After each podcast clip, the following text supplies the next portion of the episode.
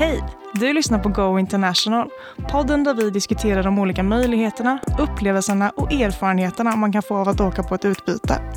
I dagens avsnitt kommer vi att prata om hur det är att plugga på ett annat språk och uppleva en ny universitetskultur. Och med oss i studion så sitter som vanligt jag, Lovisa. Och jag, Emil. Och även Simone och Disha. Kan inte ni lite kort presentera er och vilka ni är och vad ni gör? Ja, men om jag börjar. Jag heter Simone och jag pluggar kommunikation, samhälle och medieproduktion på Campus Norrköping. Och jag åkte till São Paulo i Brasilien eh, under mitt andra år. Så det var våren 2023 var jag där. Eh, och jag heter Disha. Jag pluggar till historielärare och samhällskunskapslärare. Eh, och jag var på VFU i fem veckor nu i höstas ehm, i ämnet eh, samhällskunskap. Så att jag var alltså i en skola och eh, höll lite lektioner och var lärare. Ja. Och vart var det någonstans? Ja, förlåt. jag var i Baskien, eh, så det ligger i Spanien, norra Spanien. Häftigt. Mm. Eh, och ämnet idag är som sagt språk och nya kulturer och det är ju något som alla här i studion har fått uppleva under våra utbyten eller VFU. Så vi tänker en ganska öppen diskussion. Ordet är fritt men Emil får sätta igång oss med lite frågor som vi väldigt ofta får ställa till oss här. Ja, nej men vi kan ju börja med eh, vilket språk pluggade ni på? Jag pluggade då på portugisiska, eh, alltihopa.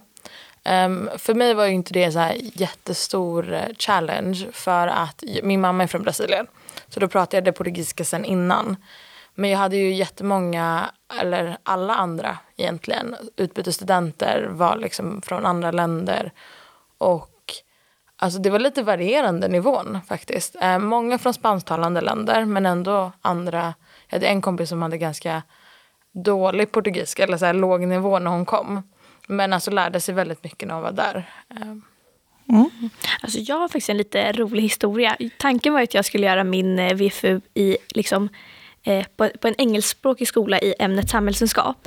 Eh, men det var lite fel, så att jag hamnade faktiskt på en baskiskspråkig skola. Eh, och jag kan ju varken baskiska eller spanska. Så att jag fick ju wing it lite när jag var på plats. Liksom. Så att jag höll ju mina lektioner på engelska. Um, men jag körde ju lite Duolingo på kvällarna och innan jag åkte. Och så har jag ganska mycket så här, skolspanska från högstadiet till gymnasiet. Uh, så jag tyckte ändå att jag kom undan ganska mycket på det. Ja. Um, också Google Translate funkar så bra. Alltså, ja. så att jag, för många av mina elever var inte så här jätte, jätteduktiga på engelska men jag kände ändå att jag kom undan mycket genom Google Translate och ofta förstod jag ganska mycket engelska som de nej förlåt, eh, spanska som de pratade med mig. Liksom. Bara att jag inte alltid kunde svara tillbaka på spanska. Häftigt. Vilken grej. Men skönt att du läste sig. Ja men verkligen. det är ja. nog ett väldigt bra tips att köra lite Duolingo. Mm, verkligen. Eh, Ja, lite mer om det kanske inte, om man ska plugga på något annat språk än engelska. För engelska kanske, man kan det mesta redan på Duolingo. Ja. Men jag vet, jag hade också kompisar som eh, försökte lära sig ungerska på Duolingo. Eh, vilket inte gick så jättebra för dem. Nej. Men eh, det är också ett sätt att försöka ja, embracea den lokala kulturen och språket. Absolut. Jag försökte lära mig nederländska via Duolingo och det kan jag inte rekommendera. För det enda som skiljer deras ord åt är typ så här två an, tre an, två an tre on. Så att liksom när man ska stava grejer var det fullkomligt omöjligt att förstå skillnaden. Så man kunde höra lite och förstå, men att skriva eller prata själv var omöjligt när det gäller ja. nederländska. Men jag ska åka till Kenya på lördag med samhällskunskapen på fältstudie och då har vi börjat köra lite Duolingo på swahili. Och då är det så, första frasen vi fick lära oss är I am Kenyan. Alltså så, vad ska jag, när ska jag använda den frasen i Hela Kenya? tiden bara. Alltså så. Um, så att, eh, ja, men jag tyckte ändå på spanska så var Duolingo väldigt bra, det måste jag ändå säga, men inte på swahili. Då får du eh, använda frasen Hakuna Matata snart då. Ja, ja verkligen. Jag tror du kommer långt på det faktiskt. Ja. Allt som krävs. Men jag tror verkligen alltså, att många av de som jag gick med som är lite, så här, lite spansktalande eller så, att de pluggade ju lite Duolingo innan och så klarade de sig jättebra. Alltså, mm. Det är vissa ord som skiljer och så, och så fick vi också möjligheten att gå portugisisk kurs där. Så då kunde, de hade inte jättemånga platser men då signade jag också upp mig för att bli bättre och lära mig bättre grammatik. Liksom. Um, för att lära sig. Och Mm. typ så här, under tidens gång så, så kommer man, alltså man blir bättre helt enkelt. Ja. Mm. Ja, men det skulle jag väl också säga. Nu läste jag på engelska och jag, man tycker att man kan engelska. Sen när man väl kommer ner där, man säger, oj, det, man blir, jag blir väldigt trött i huvudet av att hela tiden prata ett annat språk. Mm. Så jag kände typ så här, vecka tre, jag fick, fa- jag fick liksom inte fram ett ord. jag var helt dum i huvudet. Jag kommer ihåg när jag skulle, jag skulle fråga om man var tvungen att liksom anmäla sig till en tenta. Och jag kan inte säga, jag, alltså jag fick panik, så jag satt med så här uppsträckt hand, eh, stress och bara do, do I need to make an appointment to do the exam? Och alla bara eh, no you don't need to sign up. Liksom. Nej men alltså jag också, för jag pratade ändå ganska mycket engelska med mina, alltså, med mina kompisar som jag träffade där. Ehm, och alltså den svenska dialekten blev påtaglig. Alltså, den, blev, alltså, den blev grövre och grövre för man orkar inte tänka så mycket Nej. och liksom pusha på en, alltså sen, jag brukar ändå ha ganska så här, neutral engelsk dialekt men där alltså svengelskan, den kom fram. Jag trodde att när jag kom till Ungern att det skulle bli ett jättestort problem med språket. För jag fick lära mig innan att eh, ungrarna är sämst på att prata engelska i hela eh, Europa. Eh, så det kändes inte jättebra. Men när man väl kom dit så kunde ju även alltså, alla prata engelska där också. Sen blir det ju mest att man hänger med sina utbytesstudenter. Eh, kanske ni också känner igen. Eh, att man kanske inte hänger jättemycket med lokalbefolkningen. Men eh, ja, Ja, jag tyckte dock, alltså, i och med att jag pluggade utanför Europa, att det blev faktiskt att vi... Alltså jag blev kompisar med många lokalbefolkningen. Ja. Vi hade, jag hade mycket grupparbeten, vilket jag egentligen inte skulle rekommendera att ha om man är ut, utbytesstudent. För att då blir man ju mycket mer fast. Men eh, i och med att jag pluggade, där pluggade jag liksom, alltså cinema. Så då blev det mycket grupparbeten och vi skulle filma ihop och göra en dokumentär. Ehm, och då pushade jag mig ändå själv, mig själv att vara i en grupp med bara brasilianare. För att liksom försöka bli kompisar och du vet. Och det funkade alltså asbra. Men typ många andra var också bara intresserade. Bara, men vad kul typ. Vem, vem är det här? Ehm, för det var ändå så pass få utbytesstudenter i min liksom Ja, alltså i alltså, kommunikationsdelen på universitetet. Ehm, så alla tyckte det bara var liksom kul med någon ny typ. ja. Ja, men det är häftigt. Jag, var li- jag hade lite mer samma erfarenhet som Emil, att det var lite svårt att få kontakt med de som faktiskt bodde i Nederländerna. Men vi, som sagt, jättestort universitet med väldigt många utbytesstudenter, så jag tror att de som bor där är liksom så här, varför ska jag känna dig i ett halvår? Totalt ointresserade. Ja, jag lyckades ändå skaffa några kompisar, men det var för att de hade själva varit på utbyte, typ hösten innan. Så de var så här, åh, är du på, åh då ska jag visa dig, för jag vill att du Ja. ska få en så bra upplevelse som möjligt. Liksom.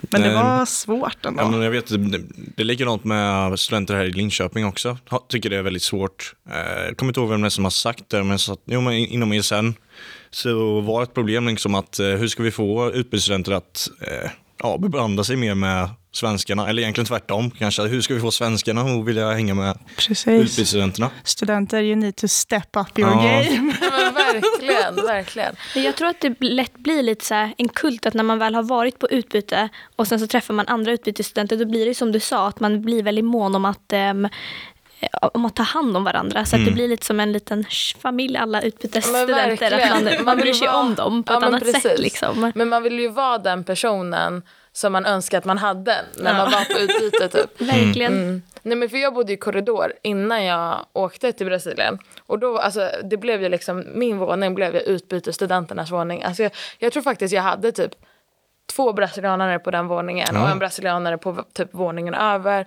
och massa andra liksom Alltså det, det kändes som alla utbytesstudenter drog sig till den här korridoren. Ehm, så man försökte ju ändå liksom hjälpa, ge tips, gör det här. Det här finns att göra liksom.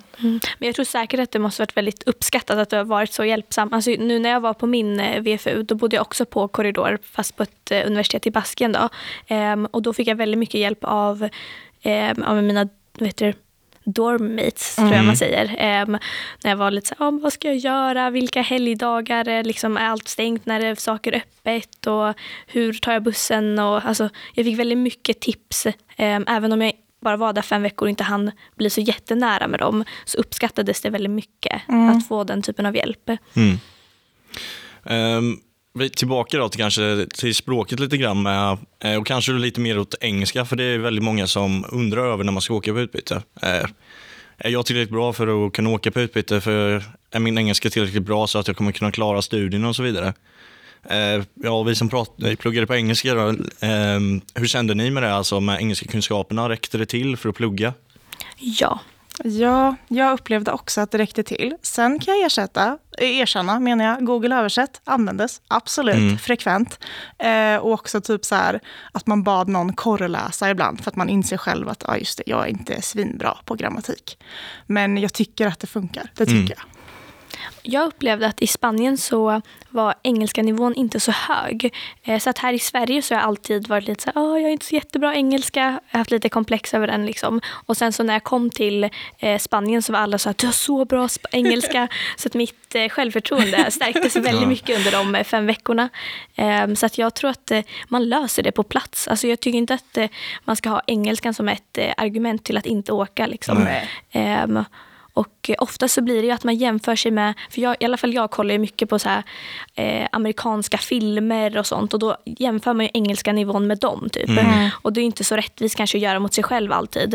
Eh, och man lär sig jättemycket på vägen. Ja. Alltså det gör man ju. Alltså utvecklas på plats. Jag, Ja. ehm, som skandinav så är det många som har en förutfattad mening om att man är väldigt bra på engelska. Det upplevde jag när jag kom ner. Men då var det också så att jag hade en tjej som kom från Tjeckien. Och hon hade liksom lite som mål att prata mycket med mig. För hon bara, jag vill bli bättre på engelska.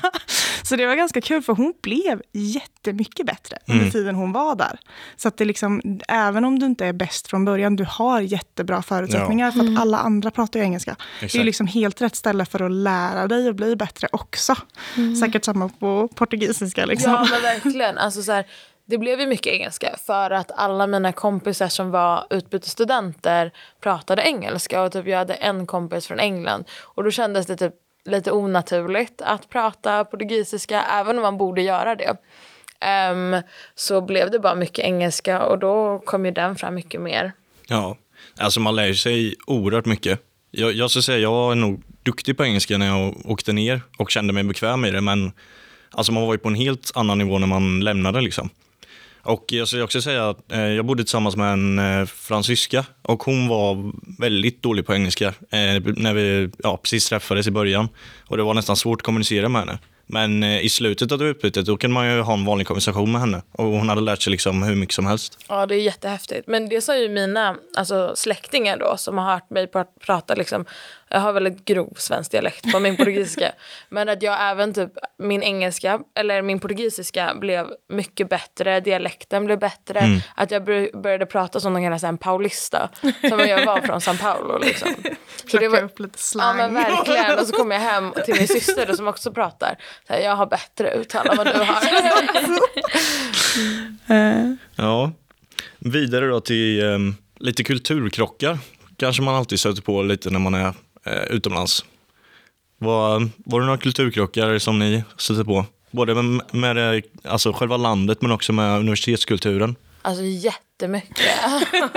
jag som ändå har varit där i Brasilien väldigt mycket, alltså men bo, det var ju, alltså São Paulo är ju ja, men större än hela Sverige, det är större än New York, alltså det är så stor stad. Allting tar så himla mycket längre. Alltså att ta sig till campus, det var typ tre kilometer från där jag bodde. Det kunde ta mellan 40 till en och en halv timme. Alltså, för att det är trafik, det är långt att gå. Typ jag kunde stå i kön, särskilt i början av terminen, där man inte typ har fattat alternativa vägar än. Och alla har typ samma tider. Jag kunde stå i kö till bussen i typ 40 minuter. Alltså det, det var liksom påtagligt i och med att campus var så himla stort också. Ja. Så ta, alltså, ja, det, tar, det tar lång tid. Det var typ den som var största kulturklockan för mig. Alltså, hur lång tid allting tar. Och typ, men det är ju mer för staden då, hur mycket ljud det var. Alltså halvvägs in, då kom min kompis alltså på från Sverige och då bad jag köpa med, alltså, henne köpa med ett par airpods så jag kunde ha brud, alltså, ljudisolering. Ja. Och det, alltså, jag började nästan gråta. Game changer. Ja, verkligen. Jag bara wow, jag behöver inte höra tutande bilar när jag ligger i min säng. Ja, det är något vi pratat om innan också. Jag upplevde Budapest som jättehögljutt. Och sirener hela tiden. Så det, Det känner jag med. Ja, alltså motorcyklar och så här bipande, så här, de tutar ju hela tiden. Så att bilarna ska veta att de kommer när de inte blir påkörda. Så det är alltid så här... Och de här, så här brummande så här... Alltså det är ju traumaljud för mig. Ja, men alltså man vänjer sig väldigt mycket där Ja. ändå. Alltså, och det är som sagt, alltså, i och med att det är en sån stor och häftig stad, då är det, liksom, det är så mycket liksom, musikscenen är hur stor som helst. Alltså vilken dag i veckan som helst kan du gå ut och typ lyssna på jazz, livemusik, alltså mycket så här populär brasiliansk musik från 80-talet och samba. Och det är en helt annan energi, vilket är så himla himla kul. Ja. Men också typ så här studentfesterna. Det här är nog den största kulturkrocken. Första studentfesten jag var på, alltså det var ju, de strular med allt och alla. Och det är liksom, det är minst fem personer per fest. Och de kan ju verkligen komma fram till dig och bara så här Eh, Hej, vad heter du? Vill du hångla? Och jag bara, va? Nej. Alltså så här, luktar fan i munnen. så det var nog det största. Alltså de, det var någon gång som jag såg två tjejer sitta på två killars axlar. Eller typ och bara hångla. Och jag bara, jaha, okej. Ja men så kan man ju också gör. göra. Får du många bli sugna att åka till Brasilien? här? Alltså om du vill step up ditt hångelgame, åk till Brasilien, du lär dig mycket. Ja, nu, min kulturkrock med cyklar är plötsligt inte lika intressant. Fast. Nej, jag har inte heller lika intressanta kulturkrockar. Alltså, så, mina kulturkrockar var ju lite så här att restaurangerna öppnade ju inte förrän åtta på kvällen. Det var Ja, lite ovant. ja. Ja, men det är Spanska lite sättet. nice att ha lite senare. För jag är mer av en kvällsmänniska. Eh, så att jag uppskattade det lite att det, det öppnade så sent. Eh, och så kunde man alltid köpa pinchos på dagarna, alltså tapas typ. Vilket var väldigt, väldigt nice. Eh, och så en annan, i och med att jag bara var där fem veckor så hann jag inte se så här jättemycket. Men jag kommer ihåg att jag tyckte att det var väldigt jobbigt att nästan allt var stängt på söndagar. Det är ju jättesvårt. Det, är ju typ, det var ju lördagar och söndagar som jag var ledig. Eh, så att söndagarna ville jag ju gärna turista Ja. och gå runt och sådär. Och då var det så här, nej det är stängt. Nej, men det, det var det i, även i São Paulo som är en så stor stad. Då var det mycket som var, var stängt på, på söndagar. Så att liksom, man blir lite mer så här, ja, ah, finns inget att göra riktigt. Nej. Och så. Ja, Det är ganska vanligt det där ute i Europa generellt. Just det, i Ungern så hade de uppe på söndagar, men jag vet ju i ja, till exempel Tyskland och Österrike och många andra länder så har de allt stängt på söndagar. Alltså, ja, det blir så frustrerande när man är så van Ja, med, med att liksom, man kan göra vad som helst när som helst. Ja. Ja. Men det gjorde också lite att man så här, tog vara på att faktiskt vila. För det var så mycket intryck tycker jag, på mitt utbyte i alla fall. Att det var så här, massa nya saker hela tiden. Så att när det vart att allting vart stängt så var det så ah, okej då får jag ta en promenad, vila, tvätta lite kläder, vara hemma. Ehm, så det var lite Mm. skönt också nu i så här, efterhand. Även fast när jag var där så var jag så här, ah, nu har jag slösat en hel dag. Men jag kunde Ja. också känna den här paniken av att man har slösat. Typ så här, "Ja, men idag gjorde jag inte något. Eller det är fredag kväll och jag går, vill inte, orkar inte gå ut. Typ. Men alltså, det är så himla viktigt att man bara nu tar vi det lite lugnt. För som du säger, det är så himla mycket intryck. Det är så himla mycket som händer hela tiden. Allting är Ja. nytt. Det är så mycket nya folk man träffar. Så man är Särskilt i början då är man ju alltid så här lite Ja. på helspänn och ska visa sitt bästa jag. Jo. Alltså, så det, det är väldigt, ja, Ja, Lite är helt, lugn i det hektiska utbyteslivet. ja men verkligen. ja, men det, det är helt sant. Jag kommer ihåg första veckan när jag var så trött. Ja. För det var så här, jag ska vara kul, jag ska lära mig, jag ska vara rapp. Och så kommer man hem och bara, nej. Ja.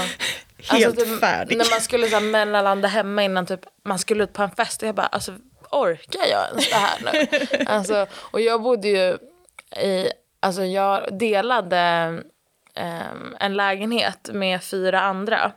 Och alla de hade, alltså var brasilianare och hade gått, eller går på universitetet jag gick på. Ehm, men då var, hade jag liksom, mitt rum var fem kvadratmeter. Oj. Och liksom jag fick inte plats med någonting. Och det var så här, för det var typ the maids quarter i lägenheten. Så det var bortom um, alltså köket och tvättstugan och så var det så här litet rum. Och då liksom, då bara stänger man in sig där i sin lilla grotta typ. Och man bara säger jag orkar inte ta mig ut. Ehm, Ja, så det var ju väl också en asstor kulturkrock. Alltså Mm. den här lägenhetsbebonaden. ja. Om vi tänker lite då med själva studierna i sig. Så i alla fall på Buda, i Budapest så var det ju väldigt annorlunda hur man, gentemot hur man pluggar här i, på LiU. Eh, för alltså det kändes som att du var tillbaka i gymnasiet nästan delvis då och då. Eh, för det är väldigt annan kultur med att du, för mig var det, du måste komma på lektionerna och om du missar mer än tre lektioner då kommer du bli underkänd i kursen. Så det var väldigt så här mycket, ja, ja, med närvaro och så vidare, att du måste verkligen vara på plats. ja, närvaro var väldigt Ja. aktuellt. Ja. Alltså, jag blev, det var inte lika strängt som, som det, men det var verkligen alltså, att ja, men det kommer runt ett papper och så skulle man skriva på. Och sen vissa lärare var strängare än andra. Särskilt, jag tog några kurser med förstaårselever. Och då var det lite mer liksom strängt och, och så. Ehm, men ehm, man, man, alltså man, det blir väl liksom procent på hur mycket du har varit i, i skolan och så. Ehm, och typ samma sak med att som på LiU då har vi ändå så här lite, alltså i Sverige generellt flexibelt schema. Vi har ju inte fasta lektioner Nej. under terminen och det hade jag ju där. Det var så här 8 till 12 har jag den här lektionen på måndagar och då hade jag de här fasta tiderna jag alltid behövde Jo, vara exakt. där. Ja, det var samma i Rotterdam. Vi hade liksom fast schema och det, kan, det tyckte jag ändå var, det var lite skönt på ett sätt att hitta rutinerna liksom, när det är väldigt mycket nya intryck. Men det är också väldigt ovanligt. Och sen alltså regelverket. Vi hade ju också, du fick max missa två Eh, inte föreläsningar, men allt annat var det så här, max två, sen är du underkänd. Och vi hade en writing guide på ungefär 160 sidor som du skulle kunna utan och innan. Och pluggade man i Nederländerna, då började man med en kurs som liksom förklarar hur man skulle skriva. Men som utbytesstudent var det bara börja läsa. Och jag sa det till Emil innan jag jag var jätteirriterad för jag fick liksom avdrag på första. Jag tyckte jag hade läst den där. Men jag hade missat att jag får inte göra mellanslag. Ja. Jag får liksom inte hoppa ner en rad. Ah, För då, nej men då får man ju avdrag va. Står det tydligt så här, no white spaces. Så jag var så här måttligt Ja. irriterad.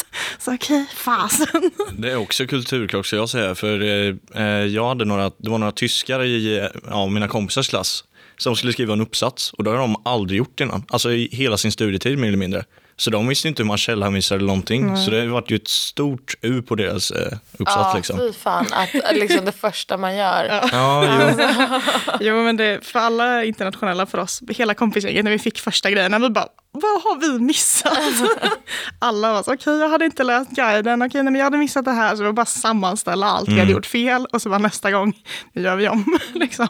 Men jag har hört att ofta när man pluggar utomlands så blir det att man läser alla kurser samtidigt. Att det inte är en kurs i taget som här i Sverige. Hur var det för er? Och jag vet inte, var det så hemskt som det låter? Alltså ja. Nej men alltså så här, jag hade ändå ganska praktiska kurser så det gick ändå fine och att de var lite sammanhängande. I och med att jag läste liksom, jag gjorde en dokumentär och jag läste um, montering som det heter. Um, alltså så typ, ja men klippning så att de sammanhängdes lite. Men det var verkligen alla kurser samtidigt och sen i, ja men i juni där, då liksom kom allt på en gång. Och det var jättemycket att göra men i början av terminen då var det inte jättemycket. Um, och då var det lite mer chill och man kunde ta det lite lugnt. Ja, vi hade samma, att det var, eller tre kurser i taget. Vår termin, de kör vårterminen i två terminer, så termin tre och fyra blir det för dem. Så det var tre kurser parallellt hela tiden. Eh, och det jag var ovan var, var ju att eh, på KSM har inte vi tentor. Jätteskönt. Eh, men helt plötsligt så hade jag min första tentaperiod på tre kurser samtidigt. Så det var ju, så här, det var ju nytt, liksom, helt klart. Ja, och för mig är det, vi läser en kurs i taget på civilekonom Mm. och eh, där var det då man läste alla fem samtidigt. Eh, alltså jag, jag tyckte ändå det var ganska nice, eh, men sen blev det ju ganska hektiskt i slutet när du ska ha ja, fem tentor mer eller mindre. Men ja, Det men det löser sig. löser ju sig. Ja. Alltså, Jo, här- exakt, det löser alltså, sig. Det är så här, tiden kommer komma i alla fall. Alltså, så, här, så det är ingenting man ska gå runt och vara rädd över bara för att så här, strukturen ser annorlunda ut. Utan, Och man blir bra på att hantera sin tid. Kan man det inte innan så blir man illa tvungen att lära sig faktiskt att strukturera ett schema och sådär. Brukar avsluta podden med att våra gäster ska få berätta sina favoritminnen eller sitt bästa minne från sitt utbyte. Så jag tänker att ni kan väl göra det. Ja, alltså det är så svårt att säga för det är så mycket kul som händer. Men alltså favoriten ändå liksom det här guldklimp i vardagen som var. Det var ju att man kunde se så mycket djur på campus. Alltså det var tukaner, det var små apor, det var kapivaras. Oj. Så det var som, alltså campus var som ett litet, en liten oas i, i stora São Paulo, liksom den här stora metropolen. Och så var det där, typ, det stora grönområdet med apor, tukaner och liksom. Det var verkligen, Coolt. ja, det var så himla häftigt. Det är som ett zoo på campus. Ja men verkligen, alltså, Ja. det, är- man kan gå en liten zoovandring. Eh, Jag tror att mitt bästa minne var nog när jag åkte till en liten stad utanför San Sebastian som heter Flysch Sumaya. Eh, ni kan googla, det är helt galet vacker natur. Så att det är vid Atlanten och det var liksom jättefint. Och jag var inte heller så beredd på att det skulle vara så himla fint. För att innan jag åkte dit så var det så här man googlade vad ska man se för ställen. Det här stället kom inte upp på Google. Eh, så var det någon lärare på plats som bara, "Ja, men du måste åka dit, det är jättevackert där. Så jag hade inte så jättemycket, liksom, eh, vad heter det? Inte, alltså jag hade inte så mycket förutfattade, vad säger man? Men du visste inte så mycket om jag visste inte så mycket, ja exakt, jag visste inte så mycket, om förväntningar. Ja, exakt. Förväntningar. Det var det ordet jag var ute efter. Eh, Inte så mycket förväntningar. Och så bara kommer man dit så var jag helt så här mållös för det var så himla vackert. Eh, Så att det skulle jag nog säga var mitt absoluta favoritminne. Ja. Ja. Skulle jag också säga, äh, återigen har vi snackat om innan, men alltså försök resa så mycket man bara kan. När man, du upplever så mycket och också det här med kulturkrockar som vi har snackat om innan. Du, du upplever ju mest kultur liksom när du reser. Mm. Absolut. Tack snälla för att ni har lyssnat på Go International. Och är du sugen på att åka på utbyte? Kolla in fliken internationella möjligheter på Lionet. Det finns också länkat i beskrivningen och se vilka möjligheter som finns för dig. Och om du gillar podden, lämna jättegärna ett betyg eller en recension och följ oss på din valda plattform för poddar.